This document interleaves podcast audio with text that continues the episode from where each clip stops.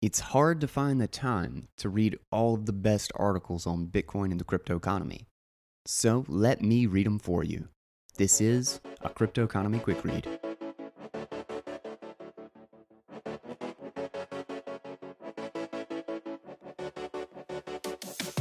What is up, crew? Welcome back to the show. This is the Cryptoconomy.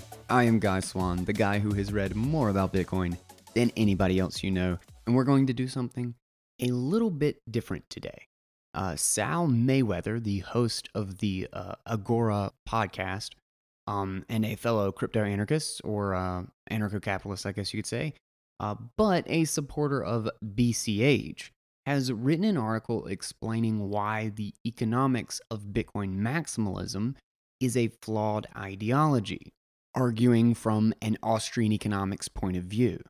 So I'm going to read this article and then I'm going to go into why I think his reasoning is actually incorrect. So I think this should be a really fun episode, but let's go ahead and jump into Sal's article The Economics of Bitcoin Maximalism. Bitcoin maximalism is a flawed doctrine, fallacious in numerous respects. First, if you'd prefer to hear these arguments in audio, check out this recent episode of ABNP, or A Boy Named Sue, and that's Sue spelled P S E U, where at Mr. Sue and I discussed these same topics. Also, a qualifier. I'm not capable of making, defending, or refuting technical arguments. I will leave that aspect of the debate to others. My concerns with Bitcoin maximalism are entirely economic and can be divided into four areas. 1. Based on the criteria for salability as laid out by the Austrian school, Bitcoin is not the most marketable digital commodity. 2. A lack of portability relative to other cryptocurrencies implies Bitcoin isn't as sound of a commodity. 3. Value storage is a secondary function of money and cannot satisfy the use value requirement of the regression theorem. And four, Bitcoin maximalism lays waste to the Hayekian notion of competition as a discovery procedure. This final point was addressed in detail on episode 50 of the Agora, Crypto Economics, and thus isn't elaborated on in great detail here. Salability. In order to understand the concept of salability, consider the following example. Imagine a barter economy where commodities are directly exchanged one for another. Alice is in possession of telescopes and wishes to trade one of them for some of the wheat that Bob has been growing on his farm. One telescope for one pound of wheat seems like a fair deal, so Bob accepts the offer. Next month, Alice returns with another telescope seeking a repeat of the same trade. What should Bob do? He already has a perfectly good telescope and certainly doesn't need two. Bob politely informs Alice that although he has no utility for a telescope, he could use a pair of shoes. Alice takes her wares to the local shoe shop and is politely denied by the cobbler, who himself is in need of a plow, not astronomical instruments. Somewhat frustrated, she makes her way to the blacksmith, who accepts the offer one telescope for one plow. The plow can in turn be traded for the shoes, and the shoes in exchange for the wheat. While leaving Bob's grain farm, Alice notices that she isn't the only one present hoping to trade for wheat. In fact, she notices much more economic activity on Bob's wheat farm than in her telescope factory. This is because grain is a much more saleable or marketable commodity. Realizing everyone is willing to trade for wheat, Alice decides it'd be prudent to keep some additional wheat in reserve beyond the amount she can personally consume. This way, she can avoid the hassle of making a series of exchanges. Notice that the demand to hold a commodity in reserve is dependent upon its ability to function as a medium of exchange. In other words, if market participants are unwilling to use it as exchange media, there's no reason for Alice to hold it in reserves in the first place. Quote, the functions of money as a transmitter of value through time and space may be directly traced back to its function as a medium of exchange. End quote. Ludwig von Mises. A unified monetary system, given enough time, will tend to prefer one or at most a very small number of commodities as media of exchange. As Mises explained, quote, the greater the marketability of the goods first acquired in indirect exchange, the greater would be the prospect of being able to reach the ultimate objective without further maneuvering. Thus, there would be an inevitable tendency for the less marketable of the series of goods used as media of exchange to be one by one rejected until at last only a single commodity remained, which was universally employed as a medium of exchange. In a word, money. End quote. The question then becomes what determines salability? Thankfully, Carl Menger gave us a very specific list of criteria to consider when evaluating the salability of commodities through space and also through time. While I recommend everyone read Menger's criteria for themselves here, link provided, for our purposes, I've selected only the aspects which I believe constrain Bitcoin's chances of becoming money. First, according to Menger, one aspect of spatial salability is, quote, the cost of transport incurred in proportion to its value. End quote. If the cost of moving a digital commodity, aka transaction fee, is greater for coin A than it is for coin B, then in respect to this aspect of salability, coin B has the advantage. Being notorious for high transaction fees, Bitcoin is at best lackluster in this regard. Remember, only the most saleable commodity can become money. Perhaps Lightning will alleviate this, perhaps not. In the meantime, there are undeniably a host of digital commodities which already function efficiently in this regard. Secondly, with respect to the temporal limits of salability, of particular concern are, quote, the restrictions imposed politically and socially on their being transferred from one period of time to another. Thus, if states decide to prohibit or merely threaten to prohibit the possession of cryptocurrencies, they can seriously damage their marketability.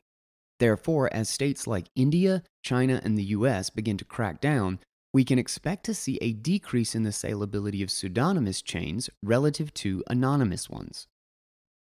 Finally, as we've seen, salability is a dynamic and not a static concept. It's subject to change based on uncontrollable factors such as the behavior of third parties like states. There is no way for maximalists to know whether or not Bitcoin will satisfy market conditions if those conditions don't exist yet. For more on the Hayekian objections to Bitcoin maximalism, check out this episode of the Agora with Jeffrey Tucker. Soundness. On page 5 of the Bitcoin Standard, Ammous says that the stock to flow ratio is a reliable indicator of a money's hardness. However, Stock to flow is only a measure of the relative abundance or scarcity of a given commodity, and scarcity is but one element of soundness. By no means is it the only or exclusive component of sound money. Sound money is indeed scarce, but it's also homogeneous, divisible, durable, and crucially, portable. In the context of sound money, portability refers to a commodity's value to weight ratio. Gold is more portable than iron because if you wanted to purchase a car, you'd only need a pocket full of coins rather than a wagon full of iron. In other words, transporting gold requires less resources than transporting iron. Similarly, due to higher transaction fees, transporting Bitcoin requires more resources than other cryptocurrencies. Therefore, not only is Bitcoin less saleable, but it's also less sound. Regression Theorem The maximalists claim that Bitcoin satisfies the use value requirement of regression theorem by being a store of value is particularly simple to refute. This is mainly due to the fact that Menger and Mises expressly attacked the claim that money's primary function could be its role as a store of value. As they explain in great detail, all functions of money are secondary to its ability to function as a medium of exchange. Recall from our previous example that Alice only decided to use wheat as a store of value upon realizing its usefulness as a medium of exchange. This, of course, is only logical. Indeed, the reason most individuals continue to use fiat as a store of value and not gold, despite the latter's better performance in this regard, is to ensure their funds are readily accessible in case they have to suddenly be exchanged for goods or services. As Menger explains in Principles of Economics, quote, the portion of his wealth that an economizing individual intends to use for purchasing consumption goods attains that form in which he may at any time satisfy his needs in the most certain and most rapid manner if it is first exchanged for money. He continues more direct quote, It appears to me to be just as certain that the functions of being a quote, measure of value and a quote, store of value must not be attributed to money as such, since these functions are of a merely accidental nature and are not an essential part of the concept of money. Chapter 1 of Mises's later work, The Theory of Money and Credit, devoted an entire section to the secondary functions of money, which included value storage. In fact, Mises's tone towards those who mistook the secondary functions of money for its primary purpose was borderline mockery, and is frankly as appropriate today as it was when it was written in 1912. Quote, After Menger's review of the question, further discussion of the connection between the secondary functions of money and its basic function should be unnecessary. Nevertheless, certain tendencies in recent literature on money make it appear advisable to examine briefly these secondary functions. Some of them are coordinated with the basic function by many writers, and to show once more that all of them can be deduced from the function of money as common medium of exchange. So, if Bitcoin's primary utility cannot logically be value storage, then what is its use value? Bitcoin's initial utility was the enabling of peer to peer transactions without the need for third party intermediaries. In other words, to bank the unbanked prior to the advent of Bitcoin, if my friend and TNL contributor Alex Utopium, Norway, and I, New York City, wished to conduct a transaction, we'd need a third party, such as Visa or a bank, to verify that one of us had sent the funds and also that the other had received them. Naturally, this systematic centralization became a magnet for political parasites to infiltrate the financial sovereignty of individuals. Satoshi's white paper changed this forever. Ever since and forevermore, any two people anywhere in the world can transact without statists prying into their affairs. For a real world example, look no further than the agorist hero Ross Ulbricht. Inspired by the late J. Neil Schulman's Alongside Night, Ross created the first truly free and uncensored market humanity has ever known. Without a peer to peer currency, the Silk Road would have never been possible. But with it, Buyers and sellers were able to transact without worrying about third party censorship. This is the utility of Bitcoin. Final thoughts. In conclusion, based on the Austrian criteria for salability, Bitcoin has two weaknesses. First, its marketability through space is limited by transaction fees. Also, the pseudonymous nature of Bitcoin leaves the chain vulnerable to state interference and limits its temporal salability relative to anonymous chains. Secondly, transporting Bitcoin currently requires more resources than a host of other digital commodities, making it less portable and thus less sound. Finally, the maximalist claim that Bitcoin satisfies the utility requirement of the regression theorem as a means of value storage suffers from circularity. Value storage is a secondary function of money dependent on its ability to serve its primary function as exchange media. Do you agree or disagree? Share your thoughts in the comments below. Well, I disagree, and we're going to talk about it all in just a minute. Let's hit our sponsor and we will come back. So, I actually really appreciated this article because um, it was, I'm an Austrian economics nerd myself, uh, as anybody who's listened to this show knows and uh, I like a decent. I prefer the economic argument, even though I think the uh, um, the technical side of it. Um, it's, it's see that's funny. It's not really the technical side of it. It's more the game theory side of it that I think is the critical factor. Um, and I do think this argument is flawed from a couple of respects. One, in the fact that it cherry picks um, uh, portability as the single most important issue when that it really is not stressed by Menger uh, or Mises. Um, it's really kind of an afterthought in, like, I did not get that impression at all when reading it. And I did try to go back over a lot of um, uh, those sections or whatever because I haven't read it in a while. Uh, but um, that was not the impression at all that I got of their importance of the aspect of money.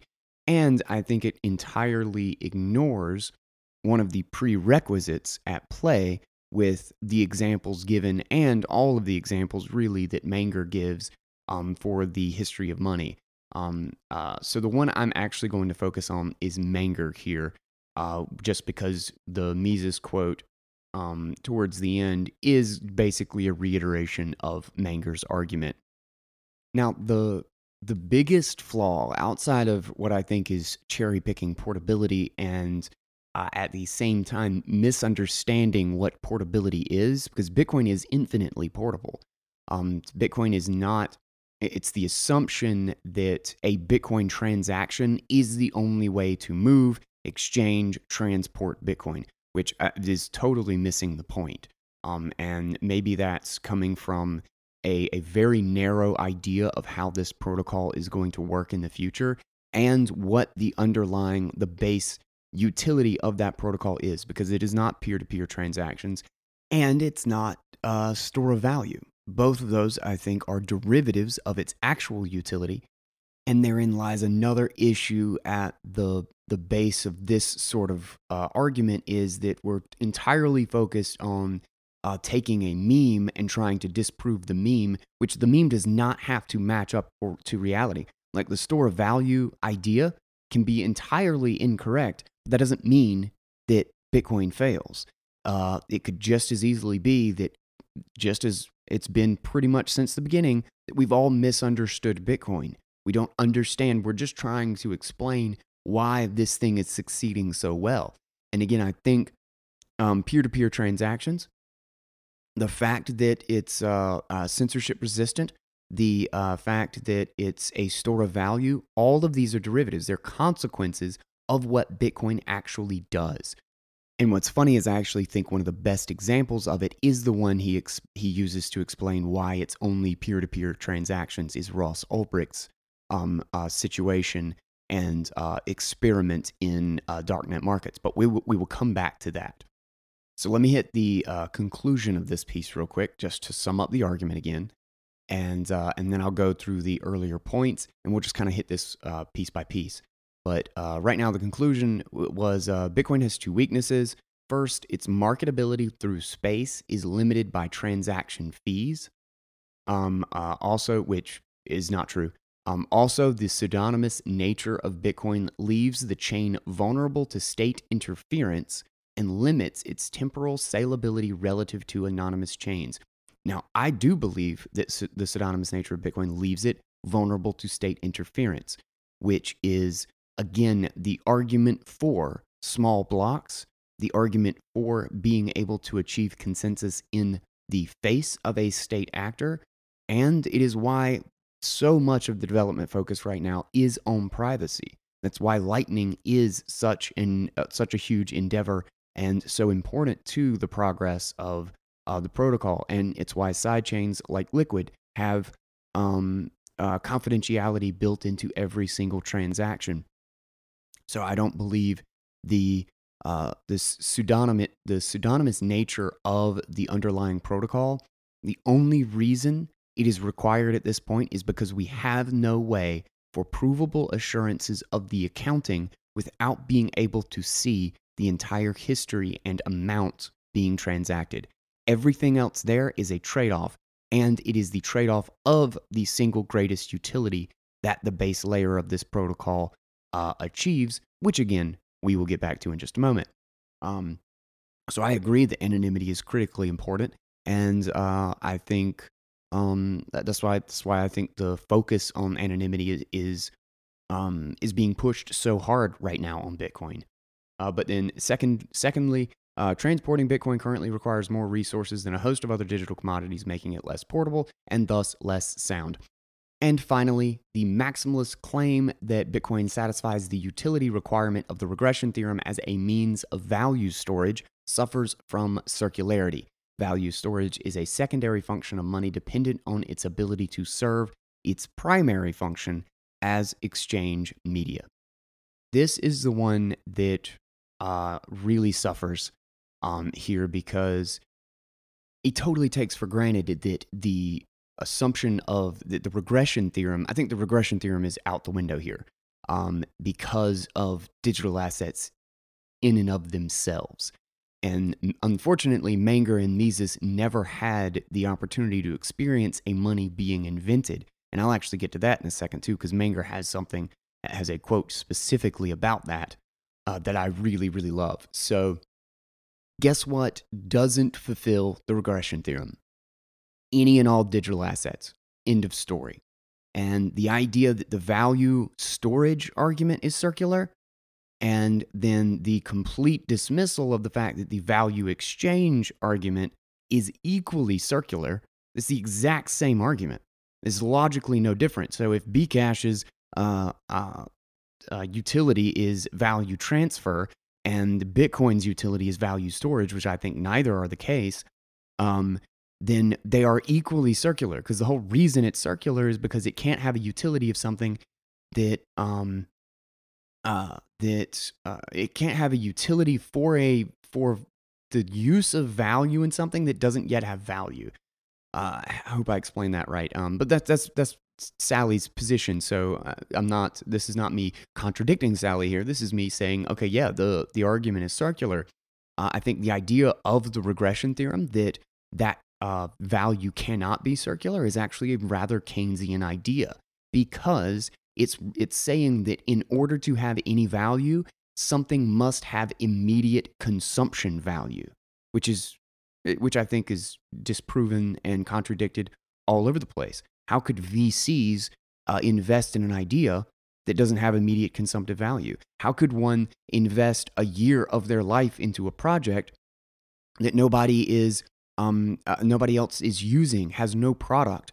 How could uh, someone become the first user of a social network that is completely useless and has zero utility until all of his other friends joins that social network? It's basically the idea that we cannot see potential value, that we cannot extrapolate anywhere into the future, and that there is no factor of time here in the value of things, and uh, that which is the one thing that separates supposedly separates humanity from the rest of the animal kingdom was that we can look into the future. We can see potential value. We can extrapolate out that if I do this and uh, uh, change this and build this in this certain way that holy crap uh, uh, something else can happen or i could have some additional utility or if somebody else if all of my friends adopted this social network look at the incredible utility that this would have i should go ahead and do this now in uh, anticipation of a future where other people do as well so i think i really think the regression theorem is actually based in a uh, false Keynesian mindset. And I think the very creation of digital assets, every single one of them, if they have, if we are claiming there is any value at all, we have to stop and look at the regression theorem and ask, is this valid still? Um, but uh, uh, aside from that, is none of these are money yet. None of them are money, and they won't be money until after something has happened. Something that is critically important to every single example. Well, the couple of examples that Sal gives, and then also every example that Menger and Mises give, that uh, at least that I know of, and um, that uh, I, I, went back through the principles of economics section um, and actually just kind of um, made a short list and highlighted a couple of things um, that I wanted to point out. And but all of those other examples, wheat, uh, cattle, salt, like all of these have something as a prerequisite to ever being able to be used as a medium of exchange. So uh, let's go ahead and start hitting this point by point. I guess we'll start with portability since that really is the foundation of this uh, position.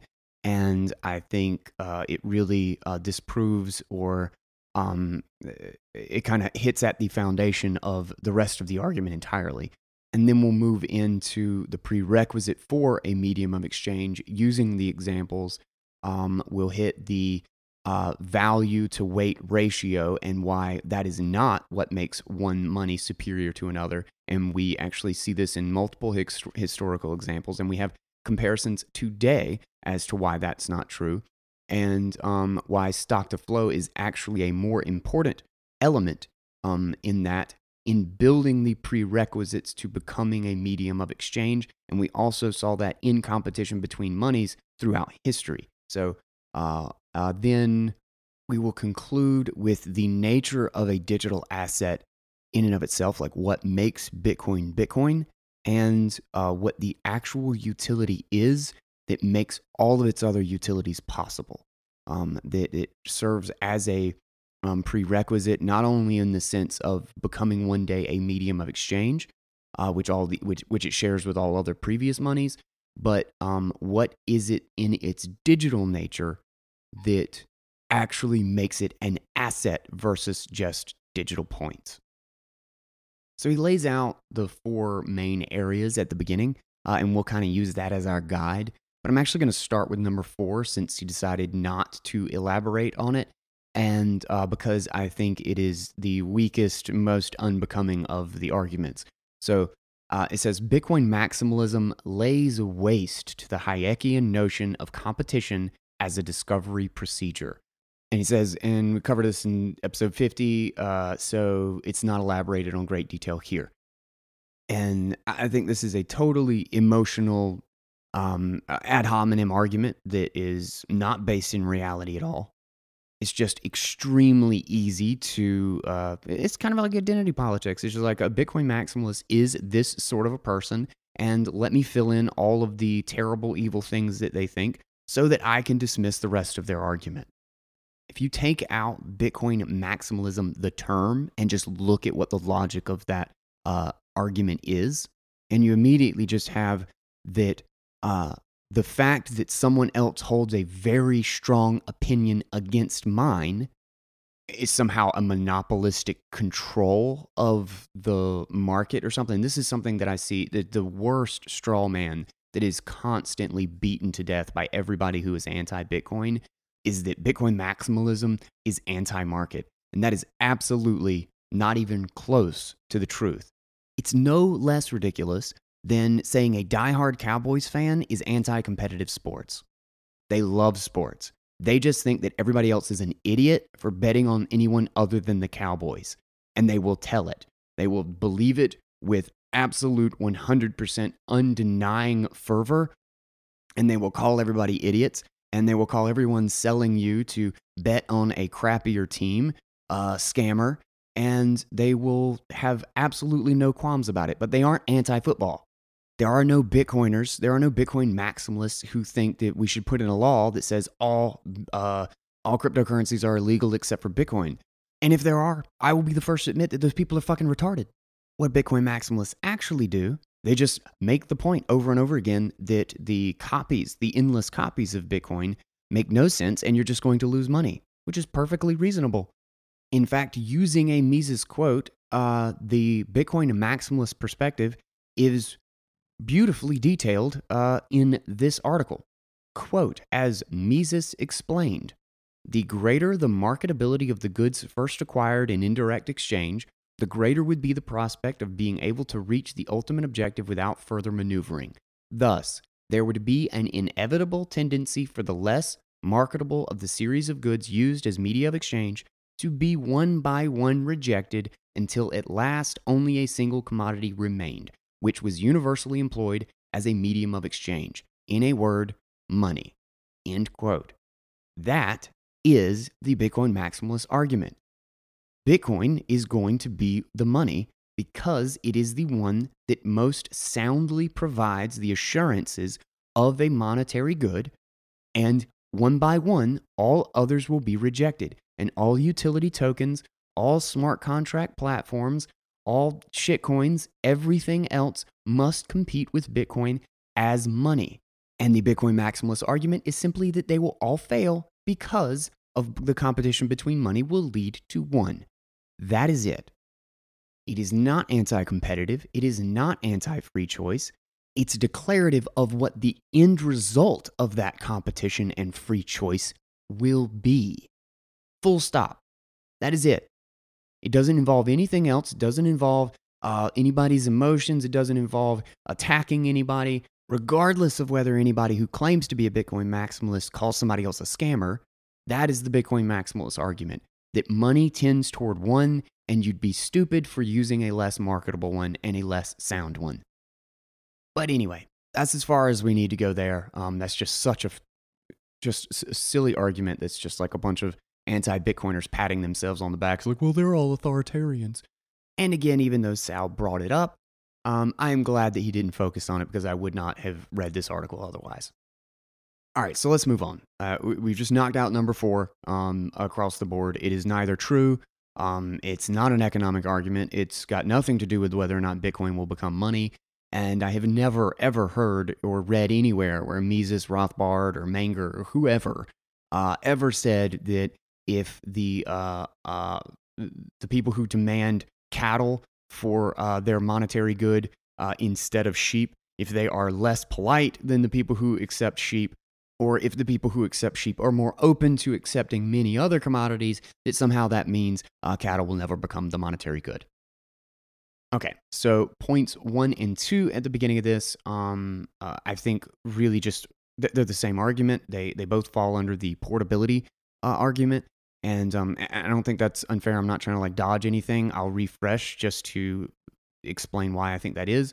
But uh, one, based on the criteria for salability as laid out by the Austrian school, Bitcoin is not the most marketable digital commodity, which he says that is because of portability. And then two, a lack of portability relative to other currencies implies Bitcoin isn't as sound of a commodity, which he's saying that marketability and soundness are a uh, result of portability. So let's first hit marketability. I do anything else, marketability is just the ability of a commodity to be sold. It is essentially liquidity. And so if you go to, like, if we go back to the argument that Bitcoin is less marketable, um, that on its face, on its face is not true. Bitcoin is obviously the most marketable of all digital commodities. Um, and uh, its portability is neither in its way right now, nor will be in its way uh, in the longer term because it is the only digital commodity that has the highest assurances in uh, maintaining itself as an independent digital asset into the future. And um, I'll explain that that is absolutely prerequisite to anything else, any other value that Bitcoin uh, could have, whether it be peer to peer transactions, storing value, um, smart contracts, anything and everything must come after the ability to know that it is a reliable, safe, uh, uncontestable digital asset. So again, let's use let's actually use his example here that, that he says wheat. Um, uh, Bob politely informs you know Alice that we don't need a telescope anymore. Now I need a pair of shoes, etc., etc. And then Alice notices that she's uh, not the only person hoping to trade for wheat. She notices a whole lot more economic activity in wheat, in wheat. Therefore, it is a much more saleable or marketable commodity. That wheat is in higher demand. It is not in demand because it can be used for a medium of exchange. It is in demand because it is wheat, because it's, it's the alternative utility. This is why I think the regression theorem was so popular and was such an important foundation in our uh, our foundations for understanding money and and how it originates is because it always originated from some other uh, marketable good, a, a good that obtained the highest liquidity in the market for some other reason. That is why they all had an alternative means. That's why that's why you use cattle. It wasn't that, oh, cattle's a great medium of exchange, therefore we should use it for a medium of exchange because I can easily walk a cattle to the other side of town and exchange it with you. That had nothing to do with it. It was because cattle was the most liquid market. It is the most marketable good. That is the prerequisite. It must have a huge, robust market for some other reason in order to then be used as a medium of exchange. This is why none of these currencies are mediums of exchange, and they cannot be mediums of exchange before being the other. Nobody's going to use a volatile currency, and they should not be using a volatile currency for a medium of exchange. It doesn't make any sense. It won't be money for years, decades. It will take an incredibly long time for the market to be liquid, liquid enough um, for uh, Bitcoin to be recognizable enough to ever be used as a medium of exchange. We've got 20 years before that happens. It is not money yet. Money is a maturation process. We're looking at the monetization of a good. We have to get a highly liquid global market. This has to be a global market for it to be global money. We can't skip that step. And during that step, it is a speculative asset one that has the highest assurances to be a monetary base. That is what Bitcoin is, and that is what Bitcoin does better than everything in, than all of its competitors.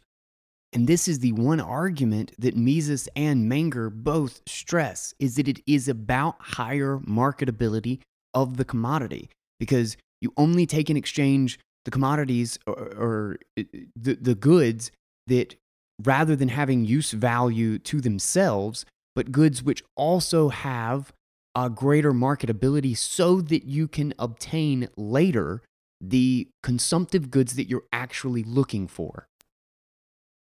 I uh, grabbed a quote from Principles of Economics. Um, the quote The fact that slaves and chunks of salt became money in the interior of Africa, that cakes of wax on the upper Amazon, uh, cod in Iceland and Newfoundland, uh, tobacco in Maryland and Virginia, sugar in the British West Indies, and ivory in the vicinity of the Portuguese colonies took on the functions of money is explained by the fact that these goods were, and in some cases still are, the chief articles exported from these places.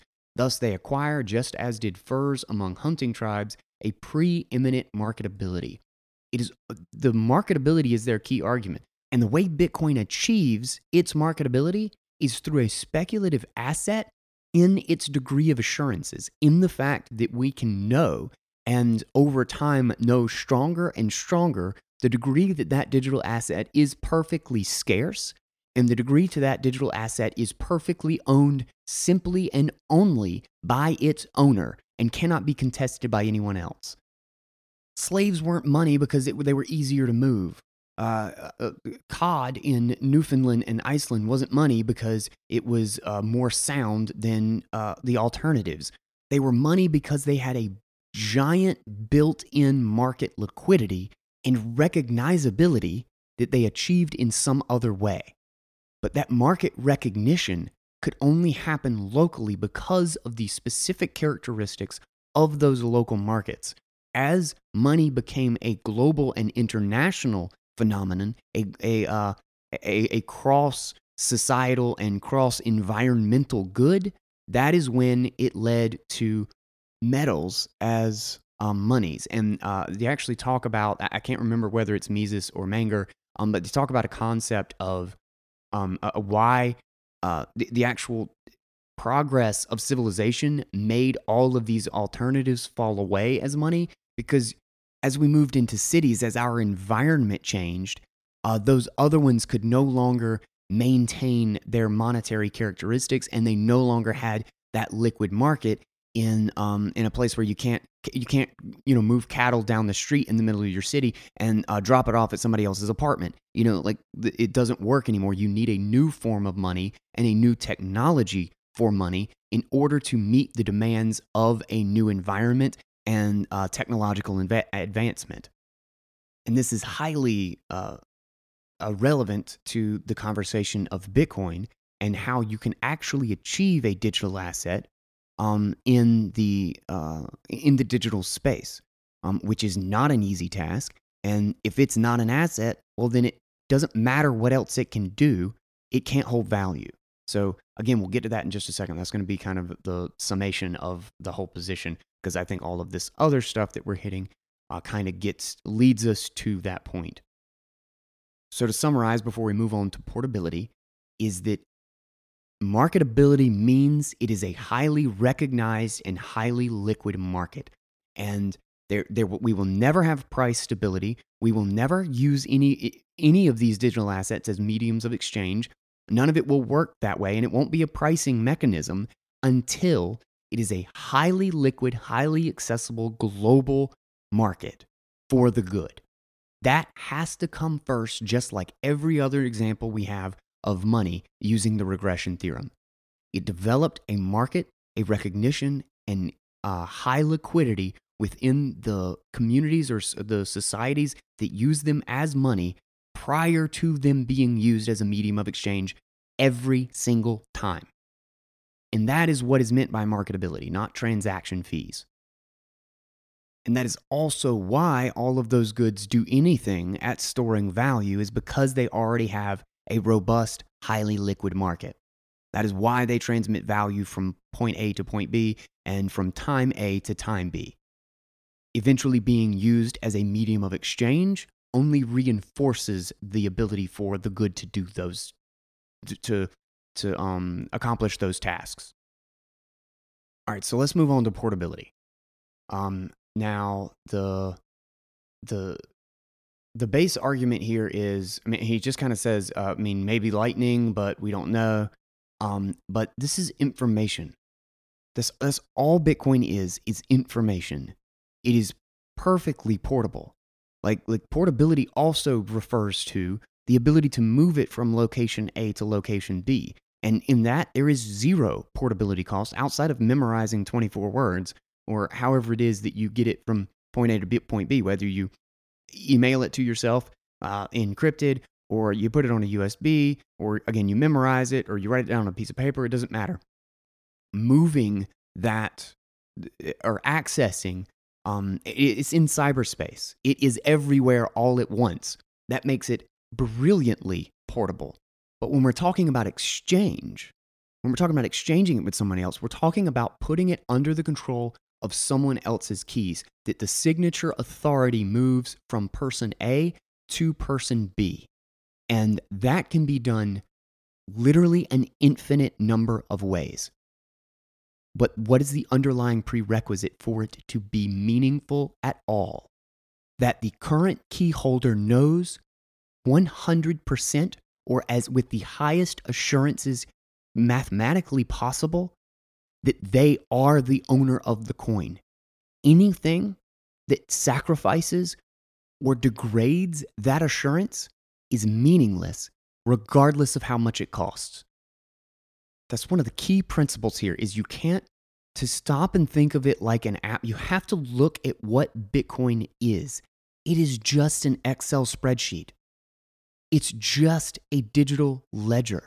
Why is it actually a scarce asset? Like he, he talks about, like sound money is indeed scarce, uh, but it's also homogeneous, divisible, durable, and crucially portable. But if it's, it, it can be portable and not have any other characteristics, and it's a terrible, terrible money. And a digital asset without those other characteristics, without assurances of those characteristics, means nothing at all. It's nothing.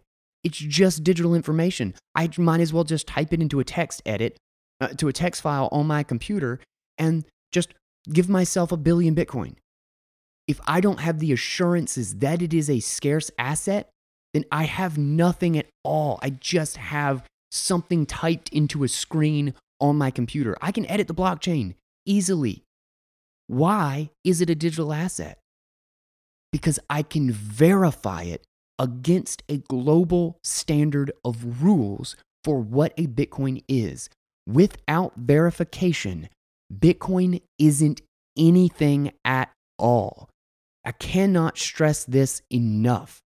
I can, I can go into my computer, I can write a new balance underneath my address with 10,000 Bitcoins. I can send it out on port 8333 to every node that I'm connected to. What is the thing that makes others not accept that? What is the one thing that prevents this from being a concern despite every computer participating on the network can easily do the exact same thing? Verification. That is it. And it requires verification of the accounting. I can also produce a valid hash with my 10,000 Bitcoin balance.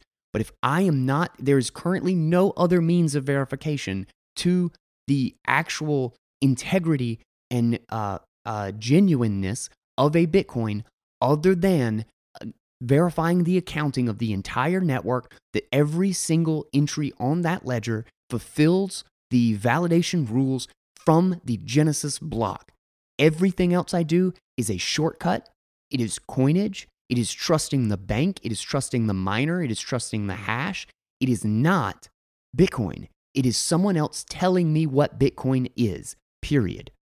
And the degree to that distribution, the number of people who are validating and verifying Bitcoin against every SQL, Excel database anywhere else in the world, just random points which are infinite on the internet, everyone, the, the degree that that is being verified and the distribution of jurisdictions that that is being verified in, and the number of people verifying it all the way back to the beginning is its degree of assurance.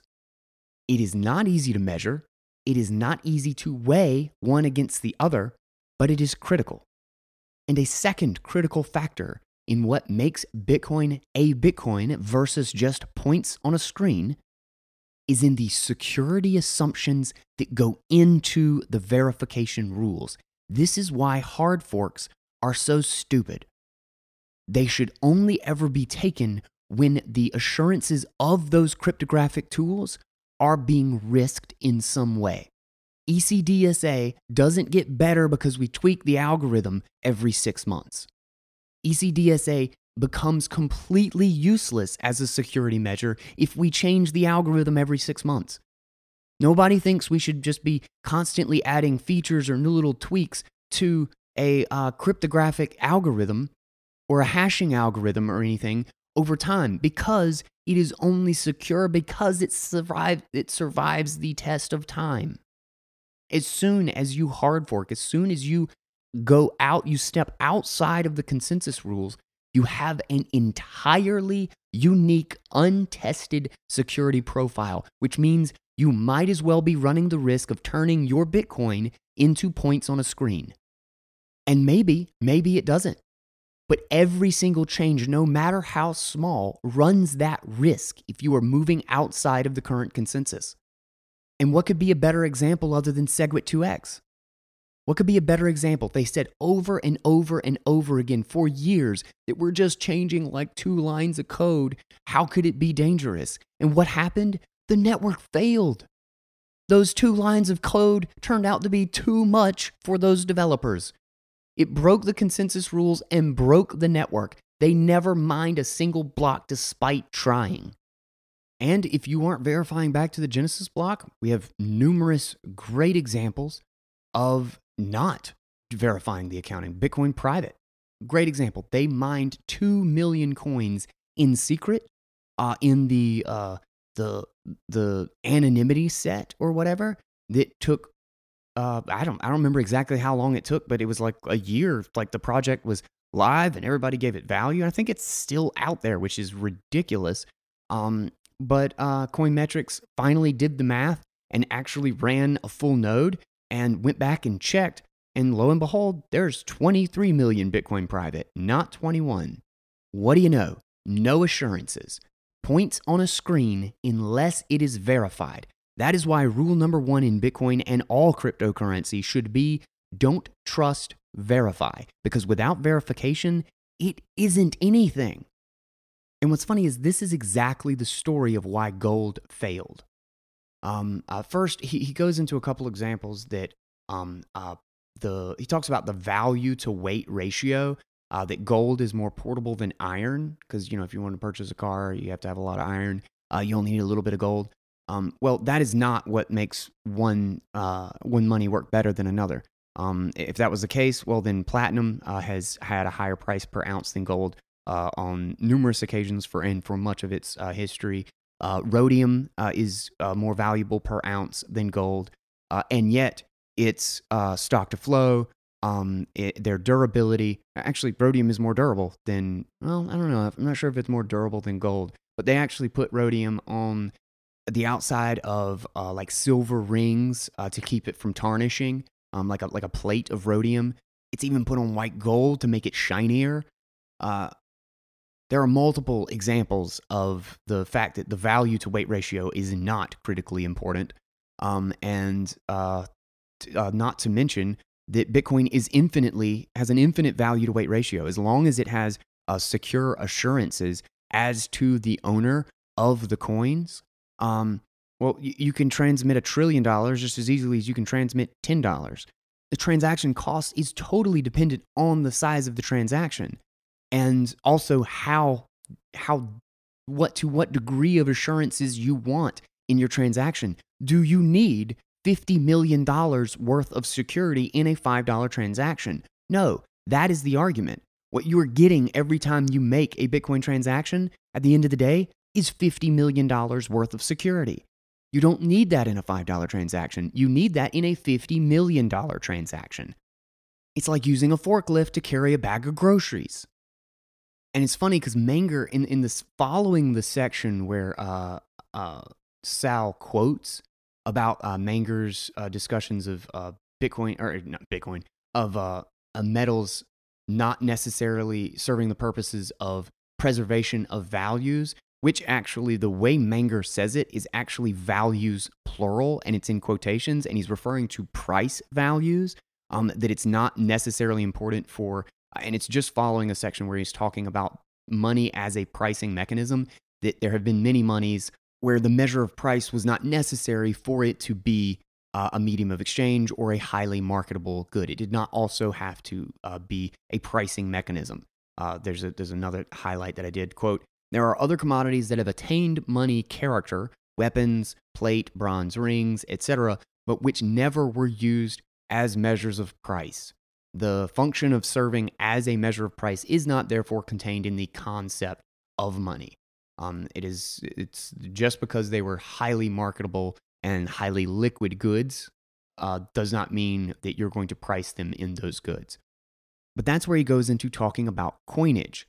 Quote, the chief defects involved in the use of the precious metals for monetary purposes are one, the difficulty of determining their genuineness and degree of fineness, and two, the necessity of dividing the hard material into pieces appropriate to each particular transaction. These difficulties cannot be removed easily without loss of time and other economic sacrifices.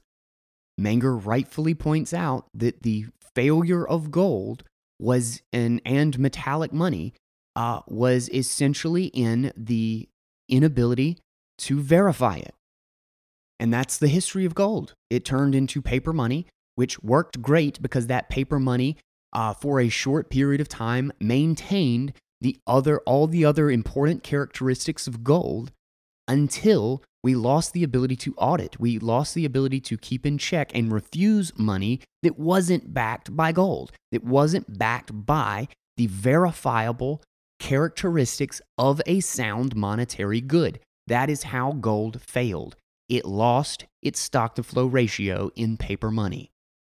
And we saw the same thing when money's competed, uh, or in all the conditions where money competes. When gold was introduced uh, to uh, societies with glass beads, and uh, those glass beads lost their um, uh, their supply, their scarce supply, well, then they failed as money. Uh, when um, Rai stones lost their scarce supply, they failed as money. the supply is the, the restriction and scarcity and stock to flow ratio is absolutely a prerequisite to it properly holding value so that it become a medium, can become a medium of exchange, and which we have already established by the example of everything that fulfills the regression theorem. It was already storing money. I mean, excuse me, it was already storing value. Wheat stored value because you could use it to eat. Uh, salt stored value because you could use it to store food. Gold stored value because you could. It was pretty, recognizable, and people used it for jewelry. Um, like like all of these things were already highly liquid, highly valuable markets. The idea that we don't need that first is to reject everything we know about the history of money. All that aside, there's about a million different ways we can uh, transport or exchange Bitcoin. Again, it's information. Uh, there are physical Bitcoin, there are side chains, there's the Lightning Network. I use the Lightning Network every other day now. I have, it has already been a 10, maybe even a 20x scaling improvement for my use of Bitcoin. And I have made so many transactions of a tenth of a cent, a hundredth of a cent. Um, what's a what's a one satoshi? I don't know. I've probably made like five or six one satoshi payments just for no reason at all. Um, and uh, but like that is that is unbelievable portability, and I have the degree of assurance of the closing of that Lightning channel. That's an incredibly high assurance for 100 Satoshi transactions. That's overkill in and of itself. Um, like Lightning is working great and it's getting tons of development. It is not ready yet. It is not ready for a medium of exchange. Neither is Bitcoin, neither is Bitcoin Cash. None of these things are going to be a medium of exchange yet, despite the fact that some crazy, probably stupid people like me uh, try to use it like that just because I like to tinker and I love this technology. But we've also got state chains, state chains where we um, lock them up in a contract where we can I can exchange the same private key to somebody else. It's essentially physical bitcoins on uh, on the actual blockchain.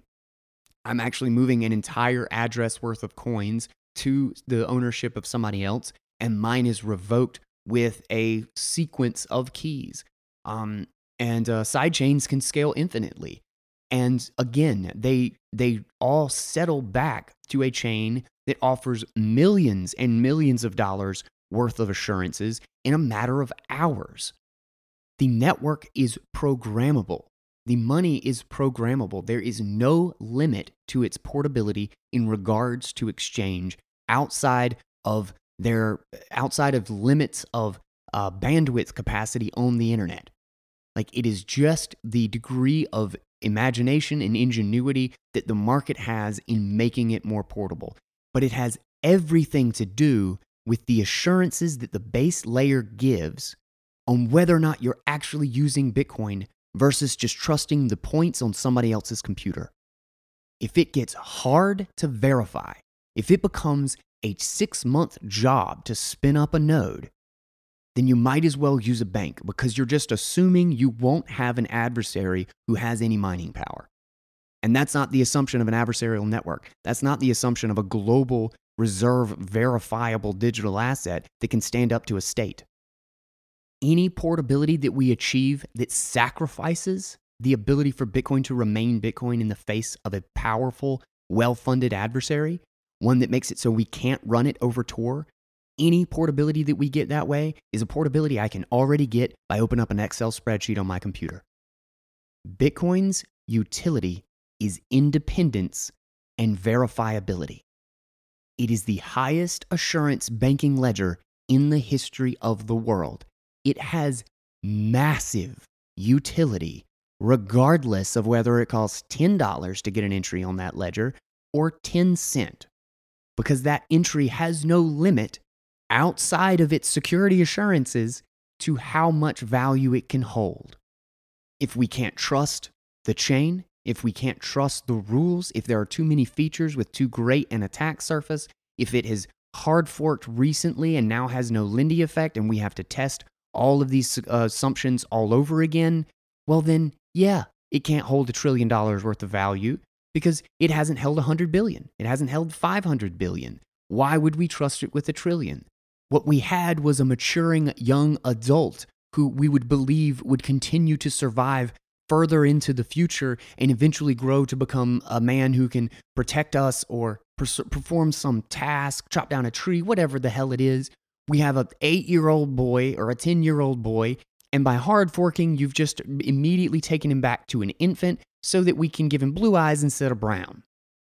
It needs to prove itself to keeping $100 secure and then $1,000 secure and then $100,000 secure, etc., etc., for it, for it, ex- extended periods of time, for it to justify continuing to gain value, for it to justify and prove its ability to keep the ledger secure within the rules, that the rules will never be contested and that the owner of an entry on the Bitcoin ledger is the owner no matter what. Hands down, unequivocally, it is an independent asset. It is an independent financial network that nobody in the world can contest. We can make that as portable as we want. We can do a million different things with it. We can make layers, but to sacrifice the underlying security is to make it meaningless. And that's the test that Ross Ulbricht gave it. Is can it stand up in the face of blatantly violating a powerful government? That was the test that the Silk Road gave to Bitcoin.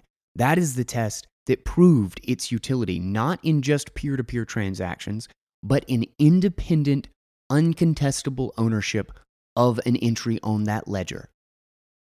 It is a truly global asset with zero counterparty risk, where the only factor that goes into proving whether you own a balance in an address is that you have verified it against the history of Bitcoin and against the rules that govern it. That is it. You don't have to ask a certain person. You don't have to trust a certain bank. You don't have to make sure that some specific judge or government or president or whoever it is agrees with you. It is entirely within the system that you make that verification. That is its utility. Not only is Lightning Network working fine, but it doesn't have to work in order for this to be a multi trillion dollar asset. Okay, I'm not even 100% sure where I am anymore. I went off onto a rant there. Um, uh, so, you know, there is actually, before we close this out, I guess I'll sum up my position um, against uh, what uh, the major points that Sal made in this article. And, um, uh, but I did want to hit a quote that I just thought really portrayed the uniqueness of our current situation. I talked about that example about how cities basically led to the rise of metallic money because of uh, the changing environment required a, a new type of money. Um, well, that's what we have now. With cyberspace, we have a new type of money coming into being, and we have an entirely new market of competition and a new completely set of character completely unique set of characteristics that we cannot take for granted and we must understand what about the protocol enforces those characteristics because these are characteristics that are not inherent to digital things. Therefore, for it to do anything else with which those characteristics rely on, like be a medium of exchange, we cannot in any way sacrifice what gives it those characteristics to begin with.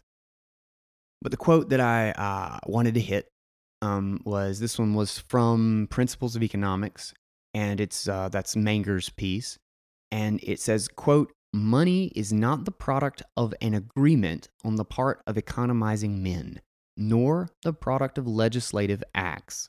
No one invented it.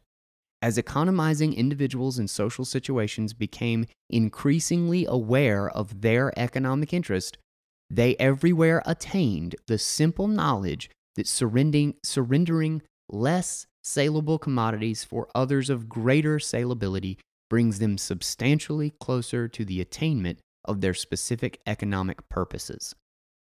Sacrificing a less recognizable and less marketable good for a more recognizable, more marketable good whose genuineness can be easily verified, mind you, is what eventually leads to something becoming a monetary good.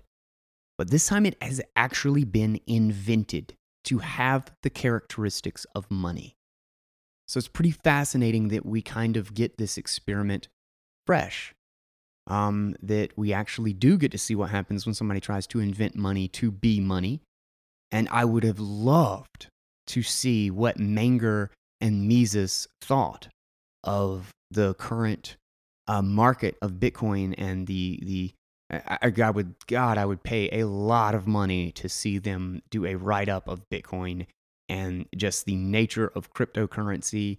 Um, it'd just be absolutely fascinating. So, um, with that, uh, let's see. Uh, let's go through. Let's go to the points. Let's see. Let me go back to the beginning with his like four points. Um. Okay. Well, first on circularity. So saying something has value because it can transact value is the exact same logic as saying it has value because it can store value or because it can decorate value or grow value, whatever you want to do with the value. If the argument is that that circularity cannot produce a successful cryptocurrency, well, then there is no digital asset that does not have that problem at its creation. And it requires that people see potential value in it before it has any utility. So the circularity argument either applies to every current every digital currency or it's irrelevant. On marketability, that is just recognition and liquidity. Bitcoin absolutely by far has the lead. Um, on uh, portability, there is no limit to the number of ways we can exchange Bitcoin. And as an unimportant side note, Lightning has been working great for me and I love it. And it has been an incredible scaling uh, tool, at least in my personal experience. On the let's see the weight to value weight ratio thing uh, bitcoin's is practically infinite um, because it is uh, the amount of value that bitcoin can carry is based solely on how secure its verification and cryptographic assumptions are. On uh, let's see the utility of bitcoin uh, it's a verifiable digital ledger that grants the highest possible assurances to its owner in comparison to any alternative because it can do so in the face of uh, a political opposition, something that nothing else, the ownership of almost nothing else can actually grant. So that is a utility that in the face is highly, highly valuable, particularly in the face of the increasing political uncertainty all across the globe right now. On transaction costs, if all it took was to make a new chain that was cheaper and then it would immediately be more saleable, um, which is a misunderstanding of salability. But let's say, let's take it at that assumption. Well, then me making a new cryptocurrency today in which nobody used it would immediately outcompete Bitcoin Cash, would outcompete Bitcoin SV, would outcompete Cardano. All you would have to do is make a new new currency, new cryptocurrency, and it would just beat out all of the others. And on every single point that we've gone into so far in this entire thing, none of it means anything if we are not verifying that the points of the system, the, the Bitcoin within that system, are 100% genuine against the rules of the system, that those rules are absolute and that they are the only arbiter, no social, political, anything else, that the rules are the arbiter that determines ownership, because that is the utility of Bitcoin. And without that, it is just a spreadsheet. I guess so I think I hit everything, if I'm not mistaken. Maybe I didn't. But uh, uh, anyway, I, I actually enjoyed this article. Um, I, I don't mean to get like get really intense. Um, I, I follow Sal on Twitter. Uh, he's an agorist, you know, like he's a, a fellow anarcho-capitalist, if you will. Um, and he's got some of the best memes. So I, I definitely encourage you to uh, make up your own mind. Read Menger and Mises. See what you think about their their work. Um, uh, absolutely, the theory of money and credit, principles of economics, the origins of money, all that stuff. There's so many great works to dive into, and they're really great reads. Menger is a little bit well. I take that back. Both of their language is a little bit difficult to follow sometimes, um, but highly, highly recommended. Um, and follow Sal on Twitter. Um, and you know, let me know if you think I was wrong about any of these um, pieces. These are my thoughts on it. And you know, if we can't if we can't defend our ideas against a challenger, if we if we can't work out the contradictions in our own views, then we never we'll never know the truth. So um, I really love to read contrarian views on occasion, particularly when I'm kind of sick of hearing uh, my own ideas thrown back at me over and over and over again. Um, so I wanted to share it with the rest of the crew and see what y'all thought. Um, so thank you guys so much for listening. Don't forget to, to follow Sal for a lot of really great content, all outside, uh, you know, forgiving him his love of a shitcoin. uh, so I, I, hope he uh, doesn't hate me for this. Uh, I don't mean any ill will toward him, and I, you know, I enjoyed his article. So um, thank you guys so much for listening. I will um, put all the links as usual in the show notes. And uh, don't forget to subscribe to the Cryptoconomy. I am Guy Swan, the guy who has read more about Bitcoin than anybody else you know. And I, uh, I'm sorry for not having an episode out for the last couple of days. I've been kind of distracted and busy with other things. Um, and I'm hoping, I'm just kind of waiting for the final word um, to get the audiobook of the Little Bitcoin book out. So you guys should definitely check that out. I'll have the link in an official announcement soon. Um, but uh, yeah, so that's right around the corner, and I just finally got that done. I, my two days off ish um, uh, let me get a lot of other recording done as well as finishing up the little Bitcoin book. So exciting times, uh, some stuff to come. Don't forget to subscribe. And until next time, take it easy, guys.